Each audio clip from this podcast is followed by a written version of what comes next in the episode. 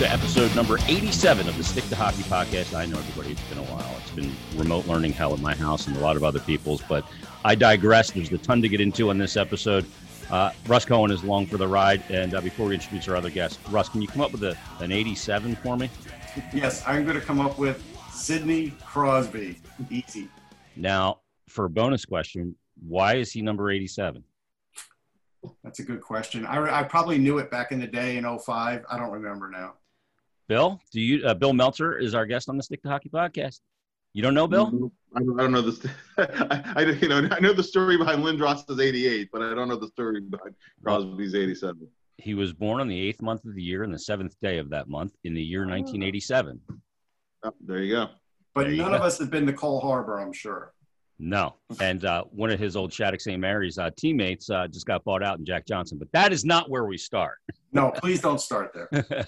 We're going to start with uh, what I would deem as pretty stunning news that 33 year old Flyers defenseman, top pairing defenseman, along with uh, Ivan Provorov this past season, Matt Niskanen, uh, according to reports from Pierre LeBrun, Elliotte Friedman, and many others, I haven't gotten an official statement from the Flyers just yet, has decided to retire with a year left on his deal.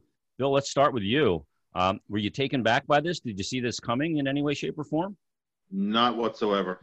Not whatsoever. Um, you know, when there was, there was talk of the, the Flyers adding a veteran defenseman, I assumed that was, you know, in case they can, can't resign Justin Braun and he leaves as an unrestricted free agent. I wasn't thinking he was going to be going to be in the top pair.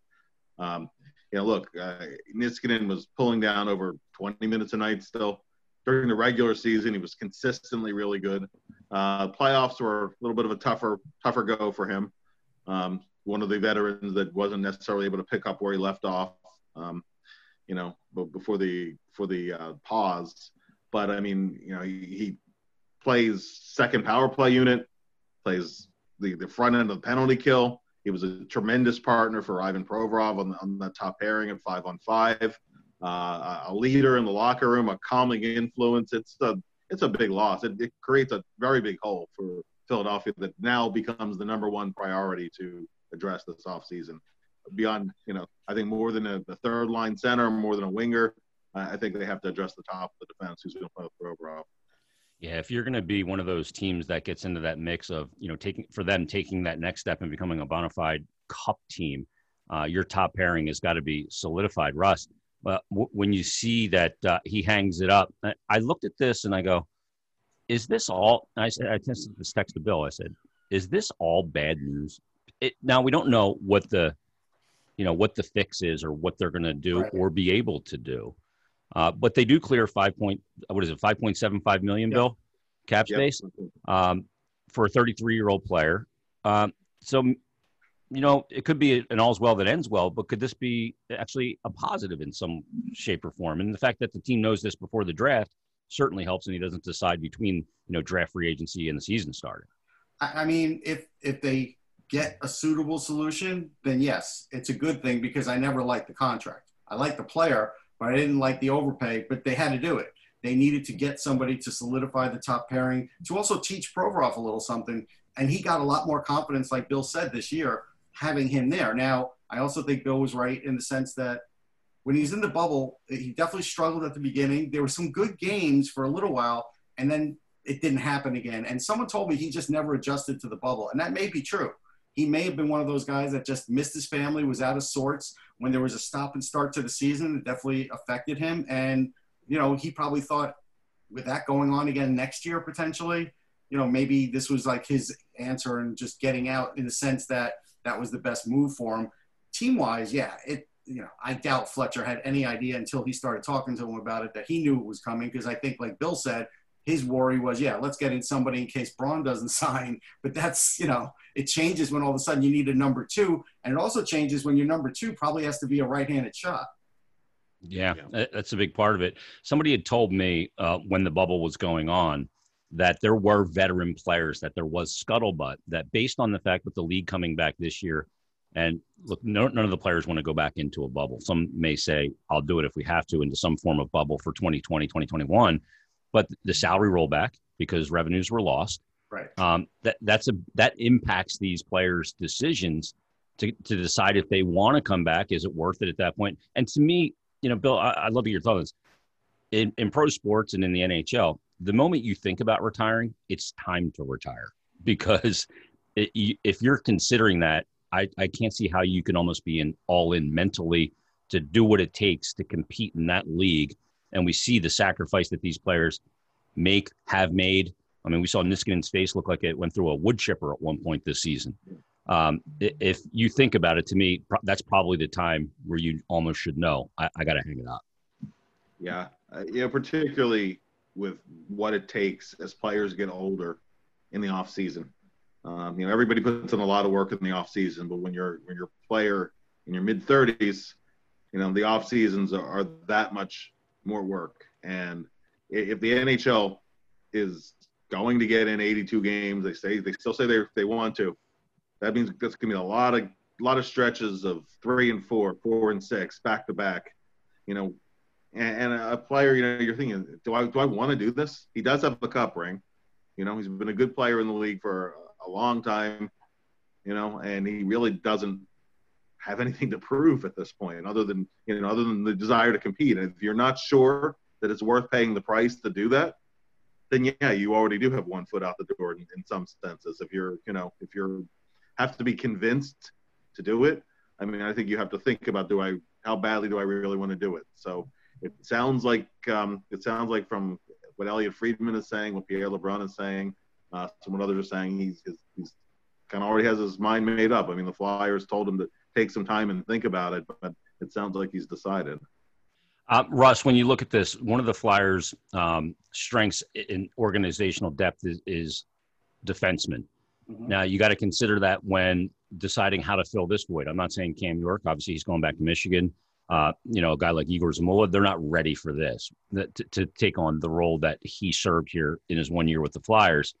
But when you're considering maybe the guy that is, maybe it's Pietrangelo, maybe it's OEL, mm-hmm. um, and you got to consider, hey, if we're signing Pietrangelo, it's a long term deal. If you're if you're trading for OEL, it, it's a long term deal. He just signed that, that contract last year worth sixty six million dollars and just completed one year of it in Arizona.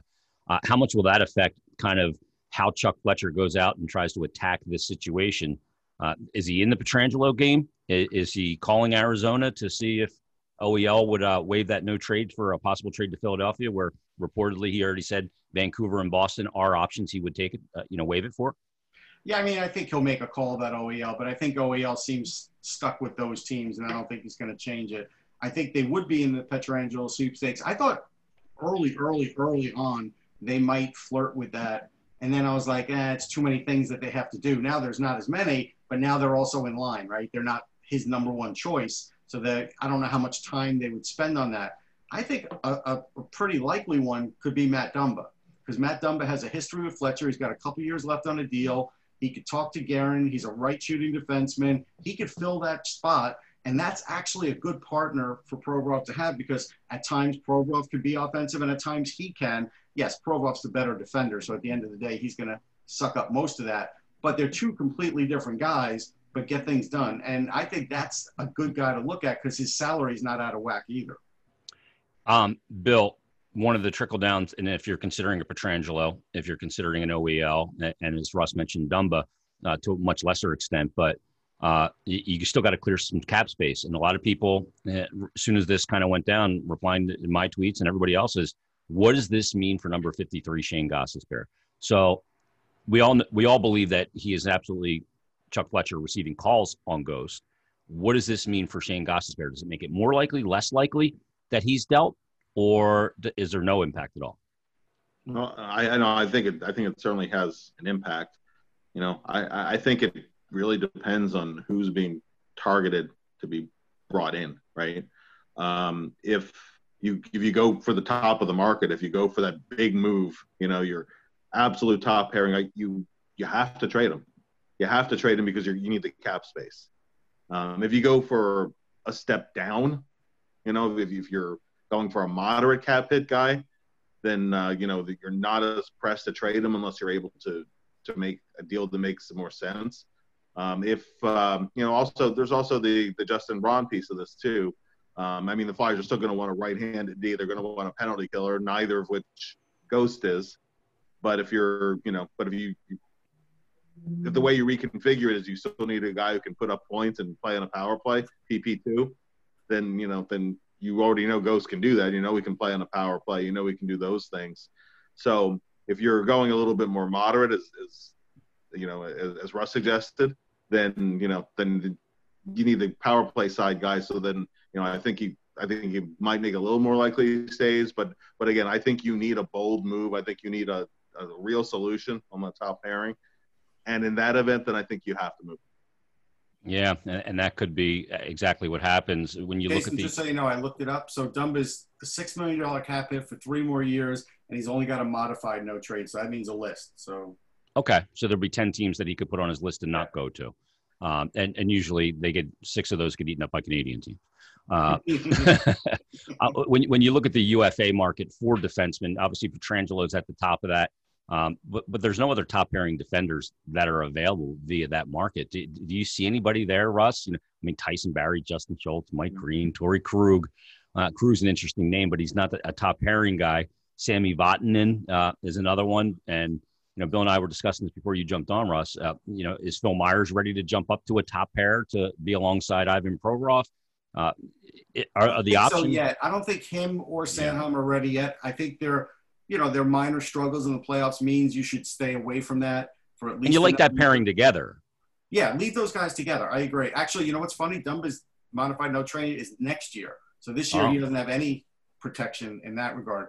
Um, Vatanen's an interesting one. Vatanen would be, like Bill said, a secondary plug, but he's a good player. I mean, I don't know if he could play a number two role. That's the problem with Vatanen. I would hesitate. I mean, he is pretty versatile, so he might be able to get away with it, but – they are if they're going to get a guy, it's going to have to be via trade, unless you know you're bringing Torey Krug in, but he's going to want the most money he's ever made. And so, if I'm going to choose between Krug or am I going to pay Pietrangelo, I'm going to try hard for Pietrangelo just because they need more of that guy than they need the Krug kind of guy. Because, like Bill said, if you somehow get Ghost to play even 50% of his game, he can make up what you're looking for in a Torey Krug. So but otherwise, yeah, OEL is an interesting one, but I don't know. I don't know what he's going to be like outside of that market. I don't know if he will be. He loved it there, right? He loved, but when he saw that things were going poorly with the team, then he he's I guess he asked out, right? And so, like, I don't know how he'd fit. He's a good player. He's a really good player. He could play a number two, but I just don't know how he would fit if he's not the top guy. He's used to being the top guy. Okay, it's interesting. Um, it, Bill, just, just jumping in here, Jason. Uh, Flyers just announced they they re-signed uh, Justin Braun two two seasons, one point eight million. So he took a. That's a good signing. Yeah, that, that's a that's a that's a good price. That's yeah, a that's, good that's price. a haircut and, too. And like Bill yeah. said, to get a guy who's a professional penalty killer for that team is massive. Yeah, and, and you and you still need to have that veteran presence back there as well because with Niskanen out now, I mean, your oldest defenseman in essence on that blue line is probably what 24 years old. Yeah, I kind of wonder. Bill, yeah, I kind of I kind of wonder, Bill, if they offered him like 1.5 and he was kind of thinking about it, and then after Niskanen retired, they upped it a little. Up to 1.8, yeah. hey, well, it still it still is a you know a pay cut because he was over three before. I know. So, yeah. Well, I mean, look, look, you know the player you know what he can do you know how he plays in your system. I think those things are important. Um, the, eh, you, you know bringing brian elliott back to that same kind of you know thought process you know yeah, the player you know the chemistry you know you, you, you know they know how it works. And, and to me you know Bill, you know he loves talking to you. You guys could talk for hours so that's a bonus for him. Who with moose? Yeah. Oh well we'll see about that. Well I've, as you know russ i've always been a big advocate for for elliott in that role. Yeah. i think with a young goalie it's important to have a veteran guy there and not another young guy in a tandem.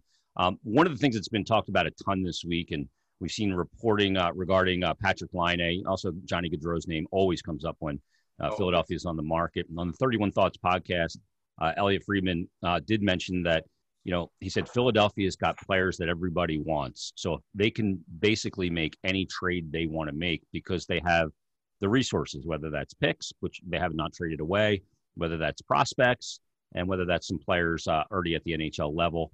Uh, when you look at guys, if you're talking about a, a major deal, whether that's Konecny, whether that's well, you would uh, lose Konecny in a Laine deal. There's no doubt. Yeah, But now that this has happened with Matt Niskanen, Bill, uh, does this change the dynamic on Laine? I thought it was unlikely to begin with.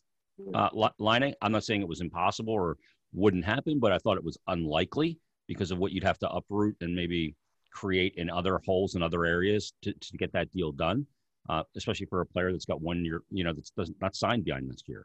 So you got to extend him, and that's going to be big money as well when Carter Hart's due to get paid. So, uh, what is the effect of of this Matt Niskanen uh, retirement on maybe a Laine or Gaudreau high splash move up front? Uh, I think that it makes it even less likely, truthfully. You know, I, I think that the, you know, the Flyers, and I mean, you know, they're, they're pluses and minuses of scoring by committee because you don't have the, the go-to guy necessarily, right? But I mean, the Flyers were seventh in goals per game during the regular season this year, and they scored you know, okay until you know. I mean, the round robin is not playoff intensity. That was basically regular season game. They they had no problem scoring, you know, against some good teams that weren't necessarily motivated there. But you know, but I, I think that the Flyers are going to have to score by committee again. You know, I I just think that there's you know there's only so many cap dollars to go around, and I I think that that that scoring winger you know, you're going to need a bounce back year from JVR, getting back to 30 goals, which you can do, or get get close to that again. You know, I, I think that that's just kind of what you're looking at because the Flyers still want to see who's going to be, you know, their third line center this year. You know, they, the, there are other things they were looking to address. So, you know, I, I think if you're putting resources into a top pairing defenseman, I think that the scoring winger is not necessarily doable this offseason. Yeah, I would I would agree with Bill. And look, I get that you would, in a perfect world, like to buy out JVR, but then he's going to latch on with someone for a million dollars and score 20 goals. He, the coach doesn't love him, but it doesn't mean the coach will give up on him either. And I think there's something that could be said about that. But you know, the guy that's out there that they could get cheap, but they would have to, you know, really kind of talk to him and see where he's at is Bobby Ryan, and that he could sign for anything. And so I'm sure there's a fairly good list of teams that are willing to give him a chance you kind of wonder if he would come back to his old area cheap. Well, he said he, he said he was interested in it. He, of course, yeah. he was asked about it, and, and he said, "I would love to play for the Flyers." Well, I, I think the important thing is after Fletcher figures out this this situation with the number two, I would bring Ryan in and say, Bobby, this is what we would do with you. We have a spot for you here. We have a spot for you at least on the second power play. Let's see how you do. Maybe you know maybe that changes. And I think if they could talk him into that, that could be some extra goals that they didn't have because the guy could still skate and he's mm-hmm. still got really good stick puck handling um, ability. His situation is, yeah, he doesn't play a lot of defense, but you don't have to give Bobby Ryan 18 minutes a game either. You could give him less. And I think as long, yeah, I think there's something, I think there would be something there where you can get some offensive output from. Well, the, the other thing too, and I just want to read a couple tweets because uh, a guy named Tim responded to my tweet earlier and says, "Go youth and spend the money on goal scoring. Let Braun walk too." Now that obviously didn't happen. And Trey tweeted it and he said, "How about Laine? Would you rather make a move for him or Pietrangelo?" I just want to make this really clear. Um, a top pairing defenseman like Pietrangelo has far more value than a goal scoring unicorn winger. Okay, I, I've had a lot of people say this, like hit kind of intimate this. Like I would trade Provorov for Laine straight up. I think you're insane. Yeah, when you're talking about a 26 plus minute number one defenseman that is what 23, 24 years Sometimes old. Sometimes 30 in the playoffs. Yeah, yeah, exactly. And you want to trade that for a goal scoring winger. Now I get the the goal scoring wingers. They're unicorns. They're freaks, but you got to realize they're streaky, most of them, and they will go on a tear for 10 to 14 games but they'll also go into a cold spell a lot of times for about 14 to 22 games. And when they're not scoring, a lot of those players can be a net negative overall because uh, now Laine's gotten better, Bill, with his 200 foot game. And he's he has a willingness to play all three zones. But make no mistake about it, he's never going to end up in a, with a Selke vote in his entire career. No, no, and, he's and, not going to remind. Yeah, he's not going to remind anybody of Jere Lehtinen. He's not going to win a Selke. Yeah. Uh, he's not going to set other guys up. He's not a playmaker. You know, he's not a guy who's going to help you in a big way in puck possession. He's still, you know, he, will he will back check now, which is something he never did before. Yeah, You know, and, and he won't he won't kill you defensively, so it's not as much of a net negative. You know, when he's not scoring goals. Um, you know, if could he be? You know, does he is he going to have more 35 goal seasons? No doubt. Is he going to have more another 40 goal season? Yeah, pro- probably at some point he'll he'll do that again. He'll get You know? 50 at some point too. Yeah. Yeah, he might get 50. Maybe. Yeah. It, it, Yep. Depending depending on who he's playing with, Right. Yeah. but you're just you know it's the goals the goals are his value and you know he's not going to help your process in a big way you know like the the other other little things that go into winning if you have everything you need but that goal scoring winger absolutely you go all out and get it i think the flyers have needs beyond the goal scoring winger and you know we, we saw we saw what a big effect that Pageau had on the Islanders. Yeah. The Islanders were, you know, the Islanders were free falling. And now all of a sudden they had Pageau and that, you know, then all of a sudden they had three lines that could score. And it, it, bounced all four lines. And all of a sudden that, that made a huge difference to that team's lineup. The Flyers need a third line that can score, and it has to start in the middle. So, Yeah. you know, if, if uh, Nolan Patrick comes back and he's healthy and he gets back on track with a lot of ifs, right? If Morgan Frost is, is ready for the NHL this year and has, has added some muscle and he can fill that spot, fantastic. He, that could be done in a, in a cost efficient way. But, you know, and Jason and I talked about this in, in other podcasts. You know, do you want to go into the year relying on that? Because if it doesn't happen, then all of a sudden, you know, you have Scott Laughton in the third line center, or, or you're trying to piece it together again. That's that's tough over over a whole season. So I, I think that that's that still is a bigger need to me than the wing. That that becomes the number two need, and the you know the winger. I just you know yeah ab- absolutely it would be great to have the big goal scorer and you know their Laine is one of the really really talented ones. I mean you know when he when he does hit his prime and he still is only 22, you know he he could be you know maybe not Ovechkin level because you're talking about all all time all time great, but I mean he can be a he can be a top you know contender in a lot of years for you know for that Rocket Richard Trophy. I mean he, is capable of it. But I, again, I, I think when you look you look at the whole picture, I think uh, you know I think it's just hard to do. Uh, Did, did Nolan Patrick play in some kind of game the other day? Some kind of I- scrimmage, you know. Yeah. Yeah. Okay. So it was it was some what some NHL players that were got together and did a scrimmage or something, and he participated. Yeah, it's like the beauty league. There's Yeah. you know, Beauty League. Okay. Yeah, yeah, yeah. Yeah, it wasn't the beauty leagues. That's in Minnesota, but No, um, but it's like that. it's like that. Yeah. Where they okay here? it- Yeah, it's the Whitey's World Scrimmage. I knew I saw it. Um, and he yeah, and he, he um, I'm trying to see what other names are here that we would kind of recognize that played in this, and I don't see any. Uh, actually, Ridly Greig played in it. Okay. Really great. Yeah, one guy's another guy from you know another Brandon Wheat Kings guy. Yeah. So interesting. And, and, you know, we don't know, obviously, if Nolan Patrick, when camp does start, if he'll be cleared to play and, you know, what that'll look like. Uh, we know we he's, know anything yet. yeah, I mean, we know. But, but here's what we do know about Laine. Like a point guard, he needs a certain amount of touches on the power play, and hmm some teams just don't have them. The Flyers don't have them. Like it's just for the amount of times he needs the puck to hammer the puck. Yes, it would be nice to have him, but then you're taking two other guys out of their game. When there's a team that's struggling on the power play because they don't have that shot, like the Rangers struggled on the power play without that shot until they got to Zibanejad. Then they had that shot on the power play. I mean, that's the thing with Laine. How many of those shots do you need on a top power play? You got to find the right team. Yeah. Well, you also got to look down the road a little bit too and see, you know, pending free agents coming up. And if you can't strike this year, do you put some, you know, what do you do? Uh, do you make a deal like that Dumba deal is interesting because it's only three years left, as you said, Russ, and coming up in a couple years, a guy like Seth Jones. But, you know, teams like, when you have a guy like Seth Jones come up, you don't let him walk. No, You're happy to pay that guy.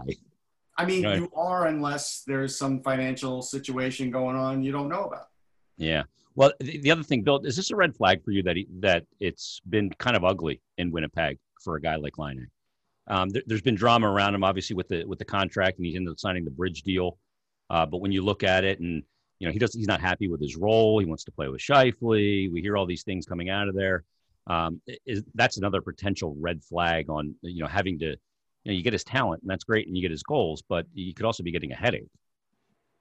Yeah, uh, you know, I, I I think that he was certainly as a player who had a, a lot of maturing to do. You know, growing up being a team player, um, you know, being you know the coachability factor. I, I, I do think it was a good sign that uh, Maurice challenged him to become more of a two-way player, and he really did. He picked up the back checking side of things. He picked up the physical side of his game too, because he's a big, strong guy. Yeah, you know, and you know, there there were years early early in his career where you know he, he could skate down the ice with eggs in his pockets and never break one. Right? Right. This year, this year he actually did try to play a little bit more physical. You know, he's not going to be a crusher, but you don't need him to be a crusher. Just use his size a little bit better. You know, just compete a little bit more. So it, it seemed like this year was a little bit of a step in the right direction.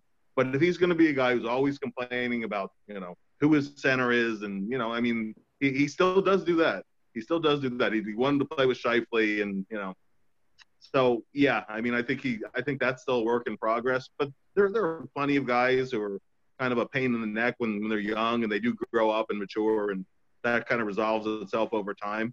Um, so uh, is it, you know, is it a little bit of a concern? Yeah. It, would it would be a deal breaker to me? No. Yeah. Well, you go through a process and you talk to him too. Um, you know, the other part about this, Russ, is maybe he's not the guy that Winnipeg moves. You know, there's there's salary cap parts of this as well, and they have Kyle Connor, who is a 30 goal scorer. He's not. And, no, he's not moving. But maybe Nikolai Ehlers is a guy Ehlers that.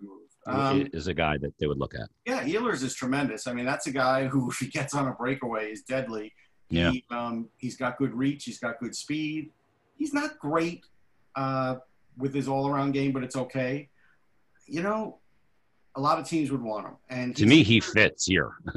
Yeah, he would fit here, Yeah. and, and he's easier to move than Laine.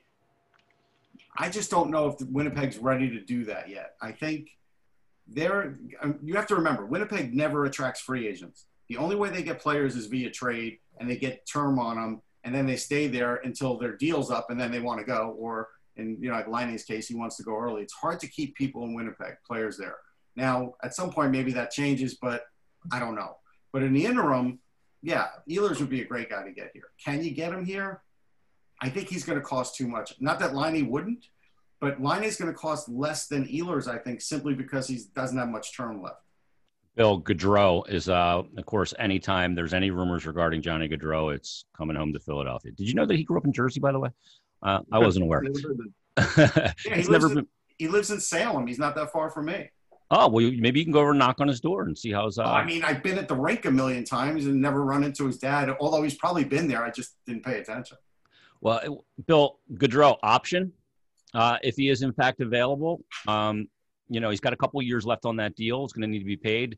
Uh, the, the word is Calgary would consider moving him now because there is more than one year uh, left on that deal. Therefore, you have him for a couple of years, a little bit, you know, kick a couple kicks at the can with him before you'd have to re-sign him if that was what you chose to do. Uh, is Gaudreau an option, and do you believe that he actually is on the market from Calgary? Uh, I I think it's the listen to offers kind of thing. You know, I, they're, they're certainly not compelled. Not move- seeking a trade, but if one comes to them. Exactly, and that's a that's a really advantageous position to be in, as Mhm. opposed to having to move a player. Um, you know, obviously Gaudreau is a is a wizard with the puck on his stick. Um, he is the guy. You know, we like, you know, I, I was saying that Laine, at least so far in his career, isn't necessarily someone who makes guys in his line better.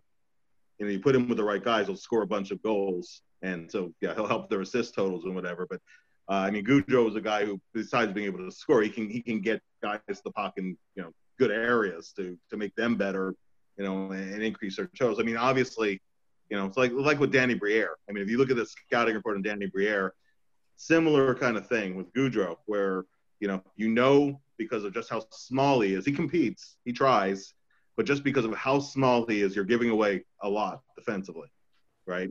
Um, uh, unlike Danny, so far in his career, Gaudreau has not been a big playoff guy so far. So far, I, I think He at had some one point, year. He had one year where he was good. The first year, I think, was his good playoff year, and you're right. but uh, but on the whole, his rep is a little bit underachieving so far in the playoffs. And I and I, and again, it only takes one really big playoff run, and all of a sudden, you're, the whole Skews rep those. changes. Yeah. What about, So- and the, Ke- we got that Kevin Hayes connection there too. Yep. Russ Yeah. played together in college, Mhm. had a lot of success together. A lot of success there. Look, I honestly, I don't know if Gaudreau wants to come here. That's the reality. Not everybody wants to come home because there's a lot of distractions and there's a lot of things you have to deal with. I never got the sense. I, I you know, everybody's asked him a million times, and I've interviewed him a bunch of times, but I just, and I've never asked him about this or asked him in private, but I just always got the sense that I don't think he really wants to play here. Yeah, Pete, that that's a fan thing. Uh, like Yes. Mike Trout, obviously, Yes. sta- you know, re-signing that deal out in Anaheim. Everybody, He's got to want to come here and play for his home team. No, sometimes you don't want to do that. Like I didn't want to go to college where I grew up. Right. you know, uh, and if you're You want to be a get away pro- from those people. I get it. well, it's it's easier I'm to be kidding, a I'm professional. There, there's a lot that comes with playing in the area that you grew up.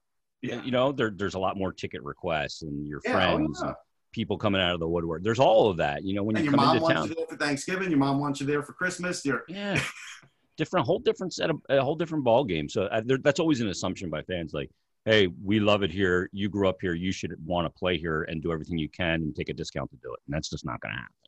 Um, but anyway, I digress. That's Um, why I think Ryan's the easier one. Mhm. Because now Ryan's at a point in his career where Yeah. he is getting paid. He needs to prove himself. Somebody needs to grab him, and you know I could see it working for Ryan because there's a, there are different points in their career. Gaudreau just had a little bit of an off season. That's all. All right, before we attack um, the the free agent goalie market, uh, I'll do that with Russ, and uh, we'll let Bill get out of here. But after this, Bill, uh, the Flyers are selecting 23rd, or at least scheduled to select 23rd in the NHL entry draft, which will be Tuesday evening. We'll be doing a live uh, stream, as a matter of fact. You, you, me, and uh, Brian Smith um, from the Philadelphia Flyers on Flyers 24/7, so people can check that out uh, as the draft is happening. But at 23, the Flyers are likely to do what? If they if, if they keep the pick, uh, I think the odds favor taking it forward. Um, it's really it's really hard to predict who's going to fall where, um, just because you know there's a there's a lot of different ways they can go. There are going to be guys who are, you know, worthy of top 20 picks, maybe even some guys are worthy of top 15 picks. You know, who who will be there still there. Um, so there will there will be a, a pretty good you know a good prospect there for them. Um, you know, it's going to be interesting if Ridly Greig does follow the Flyers at 23. I know it'll send his dad's blood pressure through the I'm roof. sure his dad's hoping he doesn't fall there. I think based on the comments. Yeah, he, he said as much, and, and Brent Yeah. Flahr, was, you know, was open that, that his dad. And and listen, I mean, it's not because Ridly wouldn't like to play here. Oh no, he's an excellent player. Uh, yeah, well, he's uh, he grew up rooting for the Flyers. You know, he was a, a runner at the Flyers draft table in 2014. Claude Giroux was his favorite player. You know, uh, all, all of those things. It's just Yeah. it's just the pressure of playing for the organization that the regional scout, you know, who who would do a lot of the lead scouting on you is yeah, that's the organization that employs them, and it's a lot of pressure. They It wouldn't it was have easier- It was easier with Luco's kid because he was like a seventh rounder. exactly. Yeah. so that was a do me a favor thing. that, that's you know so that that's a certainly a point of intrigue. Uh, I'm hoping you know uh, just just at a personal level because it is a lot of pressure on the kid that the Flyers don't end up with that dilemma. Maybe he'll go off the board before. Um, I, I have my eyes on a couple of uh, a couple of German players who might be available for the Flyers at 23rd. Um, JJ Peterka or Lukas Reichel, and uh, both of them are really quality hockey players. I think you could have all you could have three Germans go in the first round this year. Uh, and there, there's other there's other you know quality options too. Like if the Flyers go for a defenseman, uh, I like Ryan O'Rourke. Anytime anytime in the 20s, um, you know that's another really character kid. Um, you know, be another 20 minute a night guy as he matures. You guy you know guy has to get bigger and you know get some experience first. But I think he's he's a quality option. Um, there there's uh, there are other players. Foerster has a huge shot. So if you're looking for shot. yeah, yeah, massive shot. So if you're Like Ryan for, Pollock, massive. Shea Weber, Uh, massive. One of the best wrist shots in the draft. Oh, Rich. Okay, they're the bombers. he's a tremendous shooter. He can Mm. you know he can really put the puck away. Now he has other limitations, especially his skating. Mhm. You know, I mean, if you look at you know they, they scouts tend to rate, tend to rate things at a one to nine scale, and you see fives and sixes for his skating. So that that requires it's going to require a lot of work. But they're you know I don't think it's Matthew Strome bad though. Just to say that, like with no, Matthew no. Strome, that was a big project. I don't think it's anything that like that.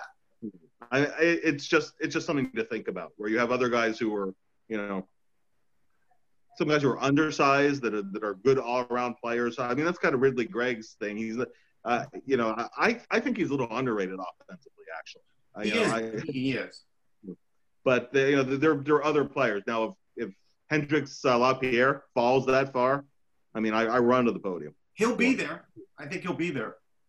Uh, I, I thought that until, and mind you, it's uh only a one game sample, until he had four points in the season opener and he looked completely healthy. Yeah. And then, recency bias. Yeah. It, it's total recency bias, but the concern is his health, right? Yeah. He had a, a well documented concussion issue, and then he had a cervical spine issue. So I, you just throw out last season. He was not effective. He hardly played. You know that that's what's causing him to drop. Yeah. I mean that that's the guy who went into the year. Oh, this this guy's going to be a top five. So if you are convinced that he's healthy, but you know, look, I mean the Flyers took a gamble on, on Nolan Patrick's health, and so far that hasn't worked out. So Right. you are taking a big risk if that's where you go. But there's there are, there are, there are a lot of options, and I do think the odds favor forward just just based on what's going to be there. I just Yeah. don't think Peterka will be there. I think the other guys you mentioned will be, and I think Greig in the end won't be. I think So it'll be he goes close. around like 18 to 20 range, Russ. Yeah, I, I think I want to say I have him going like 18 or something. Okay. Let's see, Ridly Gray. Yeah, it's going to be 20. interesting. I have him going 20 to the Okay. Devils. Okay. The Devils, yeah, they, they lose three picks too. So Yeah. And the Devils, yeah, they, in a lot of ways, they can control the first round. Them in Ottawa uh, with Them in multiple Ottawa. Yeah. Um, uh, well, Bill, thanks for doing this. Uh, Russ and I are going to continue Thanks, here on the Stick to Hockey podcast. Shameless plug before Bill leaves. Uh, again, we'll be doing the live stream for the night of the draft, the first round, uh, which starts at 7:30, I believe. Uh, we'll be taking you through all 19 hours of the first round because that's how long it's evenly takes. And then on Wednesday morning, uh, beginning I think at 11:30 a.m., uh, we'll be doing the live stream again on Flyers 24/7 uh, for rounds two through seven. So uh, make sure you check that out. Uh, Bill, thanks for doing it. Brian Smith will have to get up early. That's good. Yes. He's not used all right, thanks guys. Take care. Thanks again. All right, Thanks, there's Bill. Bill Meltzer uh, from PhiladelphiaFlyers.com, NHL.com, and HockeyBuzz.com as well. Thanks to him for joining us. Uh, Russ Cohen and I continue.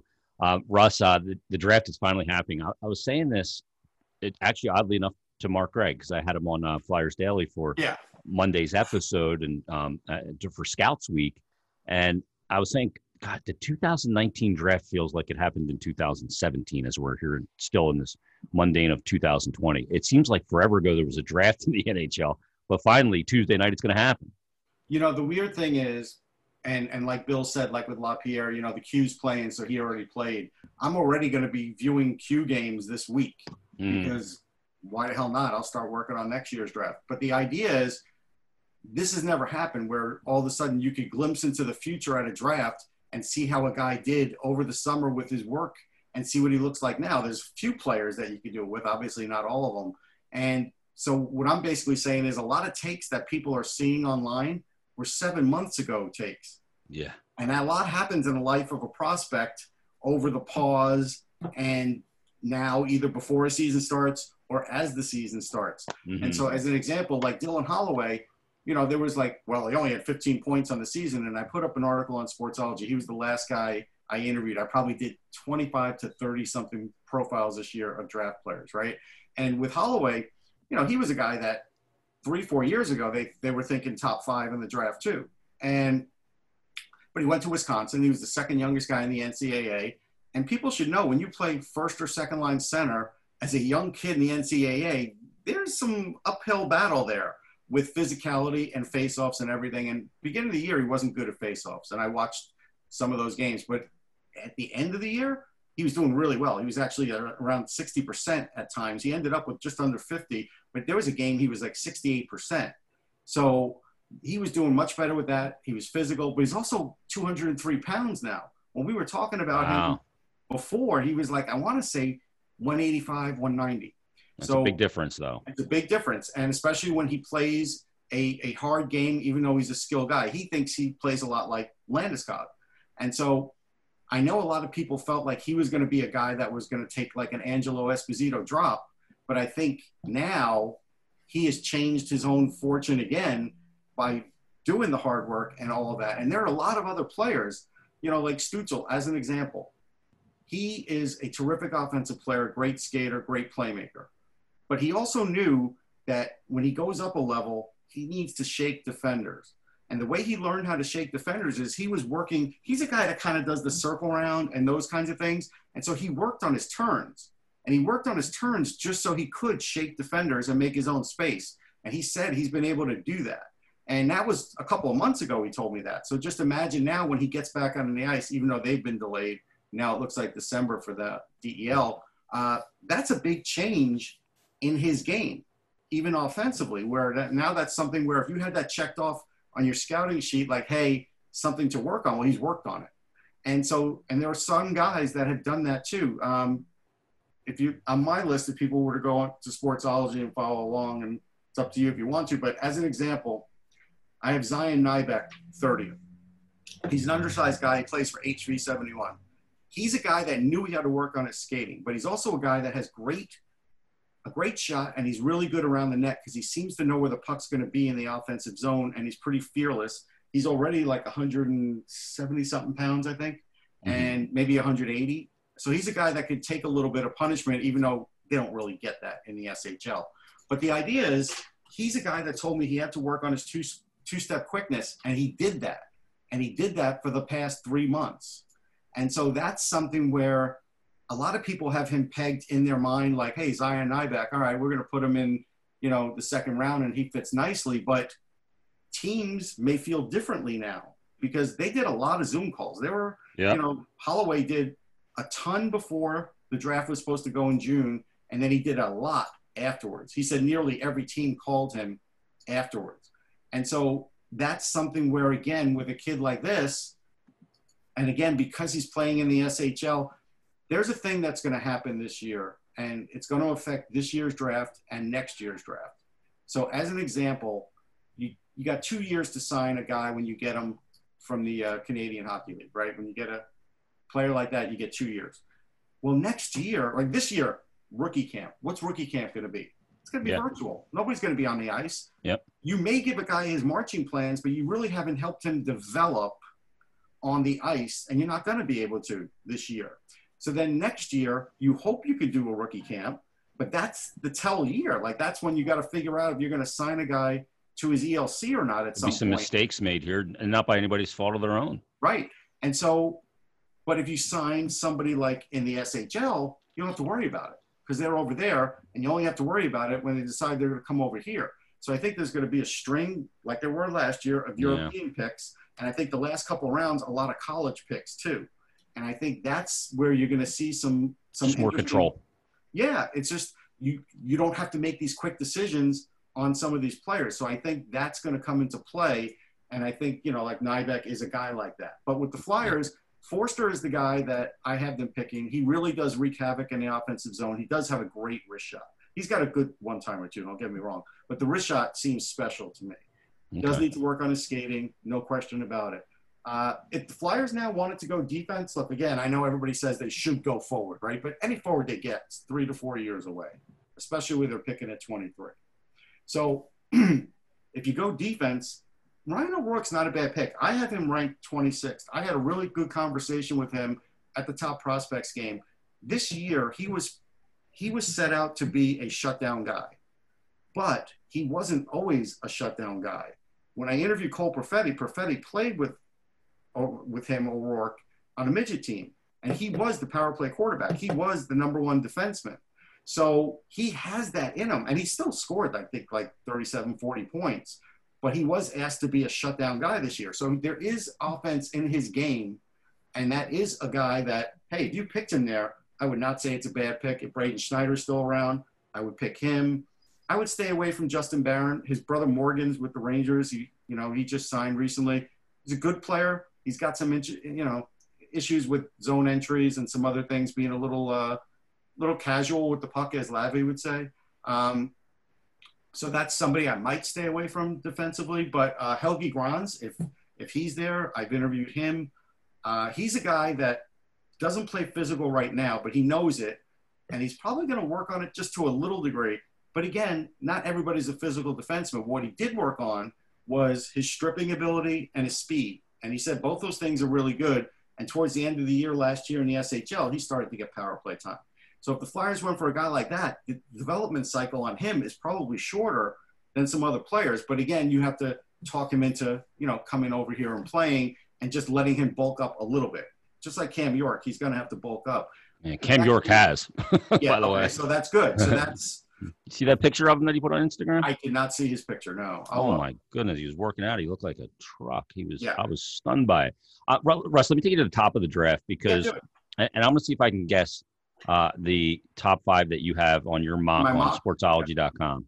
Um, well, I don't have the mock there. I had I have rankings. I have a mock Okay. here though, so I'll match it up with that. Okay, well, number one, uh, the Rangers uh, taking that number one pick. They're not trading, and I know that uh, Jeff Gorton said they were taking calls, or, or maybe it was JD that said that, but that's not happening. They're they're going to select uh, Lafreniere, um, and, and that's a slam dunk. Yep. And rightfully so. I mean, the guy had 112 points last year, 35 goals, 77 assists in 52 games. And super marketable. They'll be selling jerseys the minute he's a Ranger. Yep. And you know, you add that with Panarin. Boy, did they have just some good luck in, in their timing from when that letter went out from the team saying that they were tearing it apart.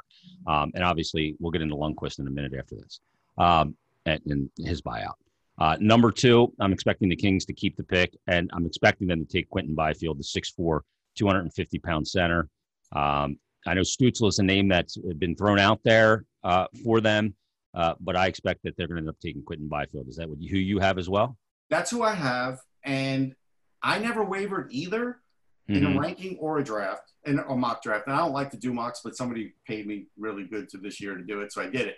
Uh, so I broke my own rule. But the idea is, I do think the Kings are split on it.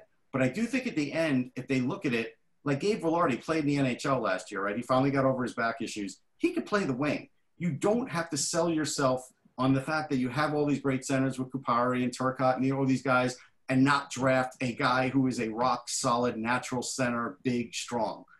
Do that pick. And I think ultimately they'll do that pick. Okay, then you get to number three, and maybe you know the uh, the fact that the Kings go Byfield, that is going to be the Ottawa Senators' gain because um, th- they're a team on the rebuild. They got a couple of picks in this first round.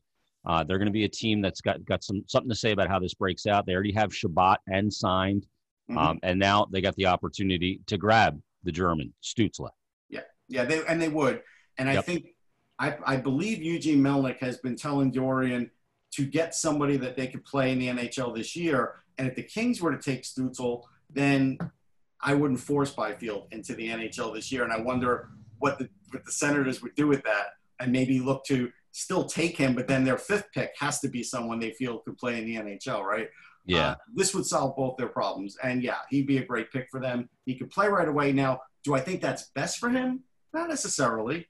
Because if you did want him to play center, then you let him play in the DEL this year as a center and see how he does. But if you're okay with bringing him over, then you'll bring him over as a winger and he'll probably get you 45, 50 points first year, but he could be a 75, 80 point guy. Yeah, and and he'd be such a big part because uh, coming up at five, they're going to pick their demon. I, I think I mentioned that Stutzle was a D. I, I misspoke. It's not a defenseman. Um, Detroit at number four, maybe the team that got screwed the most in uh, the original locker. I mean, they weren't just bad; they were horrifically bad last year. Yeah. Um, but uh, Detroit is going to end up taking uh, Marco Rossi here. I don't think they're going to go Rossi. I think they're You gonna- don't. I don't. I Mm. think they're going to go Perfetti, and I'll tell you why. So I was on all of those NHL calls with the with the prospects, and like Perfetti's last call, Steve Yzerman was on the call, but he wasn't on the call. He was on the call, but he blacked out the screen and never said anything. And that is interesting to me. And I found Wow. out through some digging that some that at least one other GM in the league does that too, as sort of a test. And I would say Perfetti passed the test because he's super smart. He was in like a really high. He took a math test where he was in like a high percentile for his age in the world. But he also, if people go to Sportsology, you could read about it. He looks at things with a geometry lens when he's making plays on the ice. But his hockey IQ is super, super good. Decision making very fast. And he actually says that's because of the math. If you think about it, math is one of those things. If you could do it like that, if your brain works like that, You that's a process things, yeah. yeah, it's a processing. Now, he does need to work on his skating a little bit already. Is a good skater. He was second in the OHL in scoring 111 points. He can do it all, and he can get hot too. The the thing about it is, I think Yzerman gave him that test because I think at least there's a thought in his mind. Hey, I was a center who started up a bad team too, and maybe this kid has a little bit of me in him. And you know what? Nothing against Dylan Larkin. Dylan Larkin serves his role or whatever, but you could see that Dylan Larkin's maybe not exactly what they thought he would be. Really good player, but not exactly a top line center, right? Really, really more like a second line center in a in a perfect world, I think. And so I think there's a really good chance for Perfetti there. Okay, interesting. And then um, when you look at uh, the Ottawa Senators, did they take a D-man to, uh, out of Erie? Did they take Jamie Drysdale at number Yeah, five? I think if they don't, it's silly because the fact that you could have Drysdale and Chabot on the same team, on the same power play if you wanted to, uh, would be amazing. Drysdale, I got to see him play, I don't know, like in January. And the thing that impressed me about him is he said he loves five on five play. And, and I'd never heard defensemen tell me that because they all love the power play. But he said, honestly, I like the power play like everybody does. But he goes, I really enjoy the challenge of five on five play. And you don't hear many defensemen doing that. And he's a guy that he's one of those defensemen that could take the puck, get it into the zone, and even get around the net and then decide what to do with it. And I think he'll still be able to do that in the NHL because of his speed. Now, there'll be some adjustments for him. He's not the best defender. He's good. He's good. He's not like Sanderson defensive. So, but the offense is great. And the warrior mentality, like in in the OHL, he knows there's a target on his back. And he told me, Yeah, I'm good with that. Every game, no problem. Yeah. Just to show you the respect that they had. I was at a game in Windsor and they actually put up a graphic of Jamie Drysdale because on the World Junior team, he started off as an extra because he was one of the youngest guys. Then all of a sudden he got to play a little. Then all of a sudden he was on the third pair. Then all of a sudden he started to move up on the World Junior chart. So they showed some World Junior highlights and everybody, you know, cheered and it was great. It was the, you know, the opposing team that they were doing that for. Still Yeah. a Canadian. And he was, and you know, he was really touched by that. But again, it shows you the respect that they had for him. And and I think teams have that same respect for his offensive play. That's why he's far and away the best offensive defenseman. Yeah. Well, it's going to be an interesting first round. And I, I don't know if there's going to be more trades, I think trades. Rossi goes six to the Ducks. That's where I think. Okay.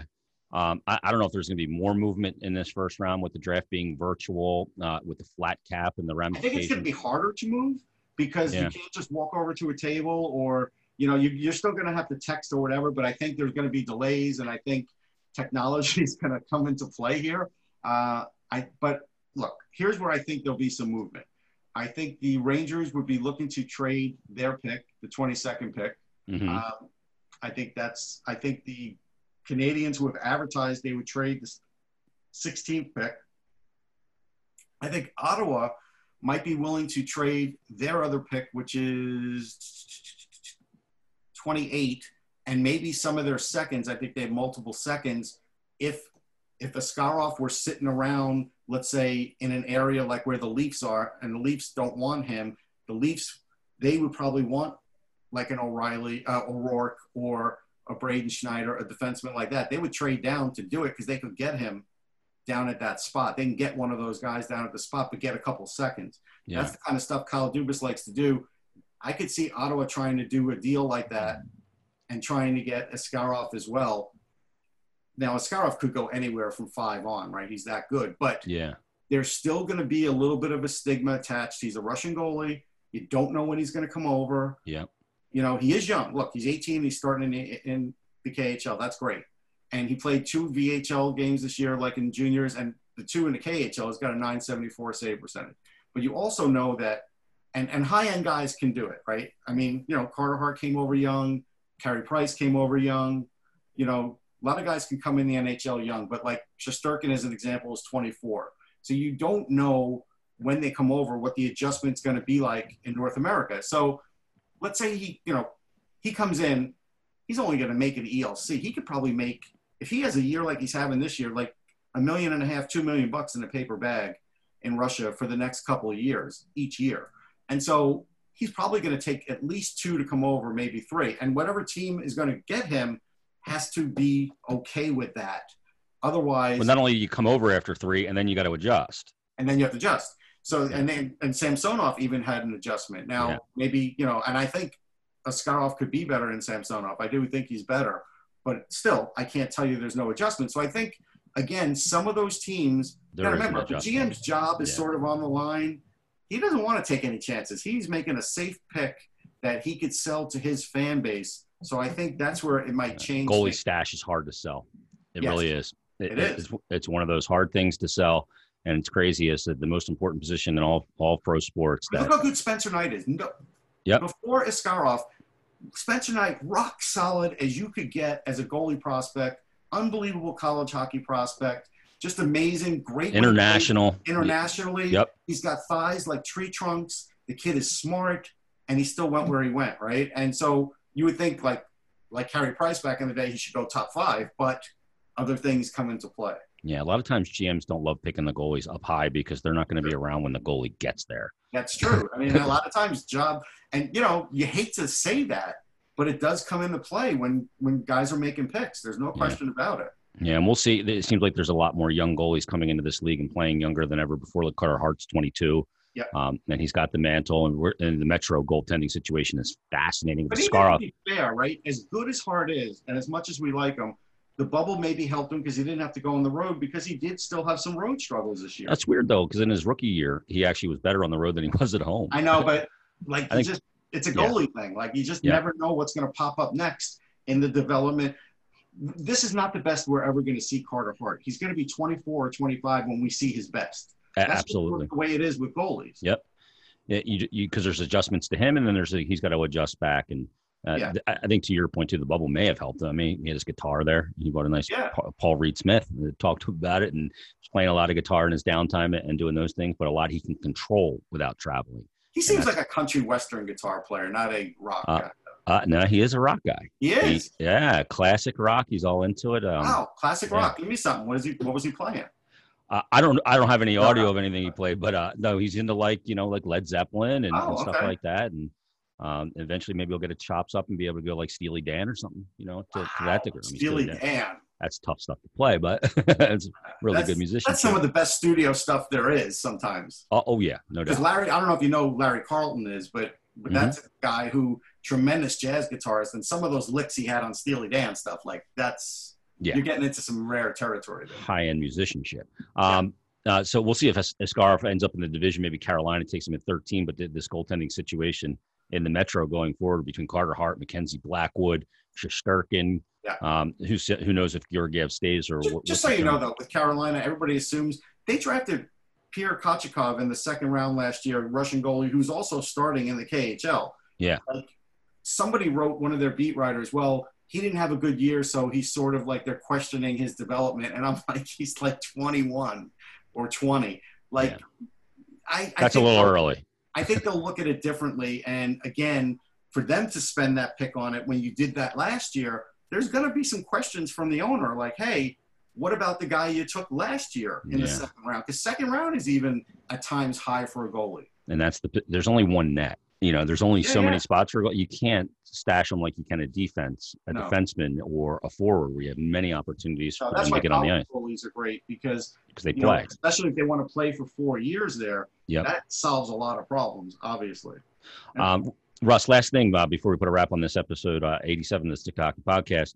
Um, the buyout market's been interesting. I know that uh, you, you know you've covered the Rangers for a long Yes. time, and uh, to me, there's no bigger name that was bought out than, than Henrik Lundqvist. Um, he had put out a tweet saying, "I still love the game. I still love to play. I still love to compete. I still love to win." Um, he's not hanging it up. I heard No, Steve that's Valiquette the other day. to, you know, we wonder if he would hang it up. You're right. That's his answer. I, I try and tell people it's hard to equate what a warrior for a goalie is like because a lot of times they're on their own island. A lot of times they're training away from the forwards with their goalie coach. And so you don't, as a fan, always get to see it. I think we get to see it a little more because if you're out of practice or you get into the locker room early, you can kind of see what a guy's pregame prep is like, what his postgame prep is right like. And and I've seen a lot of that with Lundqvist. And I go back to 2010 when he lost um, because Torts decided he wanted to take that game into overtime, and Lundqvist had a hurt knee, and Lundqvist still played great in that game. And you know we talked about it with Bush when he screwed up his uh, celebration after Mhm. winning that game. Which I thought was great because I went back and looked at that video and was like, "Yeah, he's right." I don't A little remember tire on that. yeah and um but that is how much this guy does want to win and did want to win and a goalie doesn't win a stanley cup on his own if that were the case Vanbiesbrouck would have won with a middling florida panthers team yeah, Price would have had won one already. Luongo would have won won. one already Yeah. and, and we're in a different era like i try and tell people he is the greatest ranger goalie of all time he is better than richter he's better than Giacomin. i've seen them all Yep. and and so i could tell you in my estimation he's better because nowadays you have to be a better athlete if you go back and look And I used to, you know, watch all those games on TV. I didn't go to a lot of games in the 70s, but I watched a lot. And the game was slower. Guys didn't score high as, as much as they could. Fourth liners didn't score much at all. They were mostly out there checking and maybe even third liners at that time. Even third liners yeah. back then.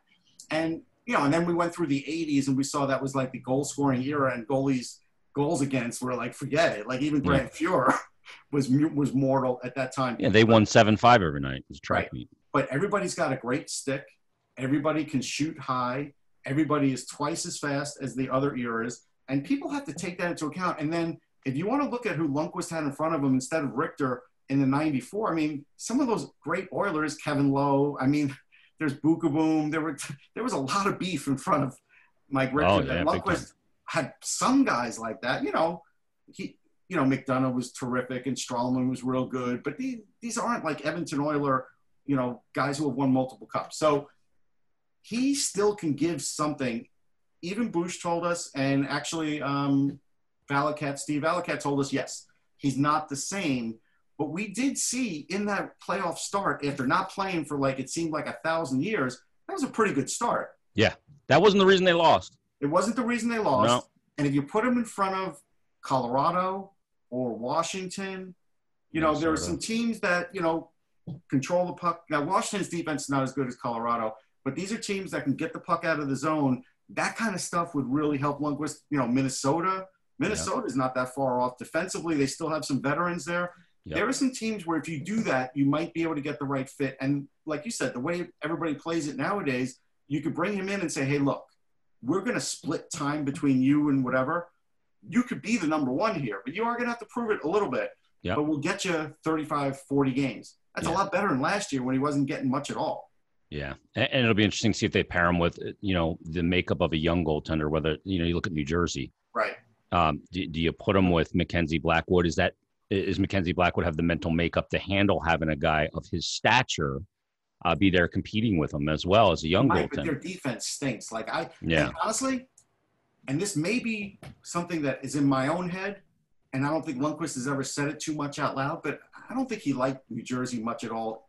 Playing there, being there, the whole thing. I don't think it was like Gretzky where he called him Mickey Mouse or anything, but I just got the vibe that that's not the first place he's going to want to go. Now, he's a big city man. He's not settling for a turnpike exit. Yeah. I mean, or a rest stop. I think there is something to that too. And so there is, you know, there has to be a little flash for this guy. Yeah, I wouldn't be surprised if you saw Chicago maybe in that mix as well. Chicago, yeah, they they already talked, they talked about Murray. Murray. Yeah, and maybe that didn't go well. Poor Crawford's sort of twisted in the wind now because he's got his one year offer, and I don't know if he could still cash that.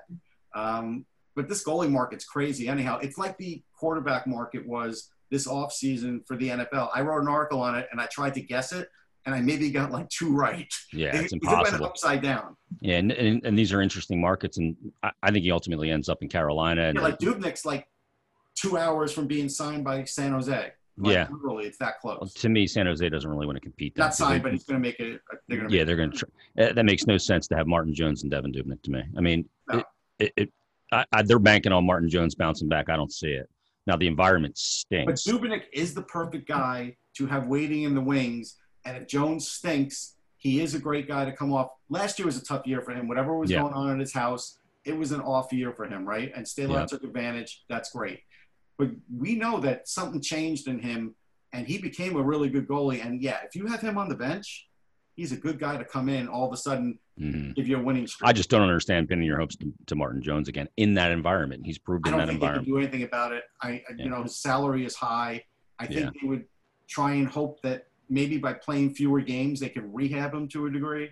Yeah, that's what they're looking at. And you're going to need three goalies this year with the way the schedule is going to end up breaking down. Yeah, the Flyers were smart signing Lyon, right? Because mm-hmm. they knew they were going to try and get Elliott but you know, you didn't know if another team would outbid you or not because you were close on the cap.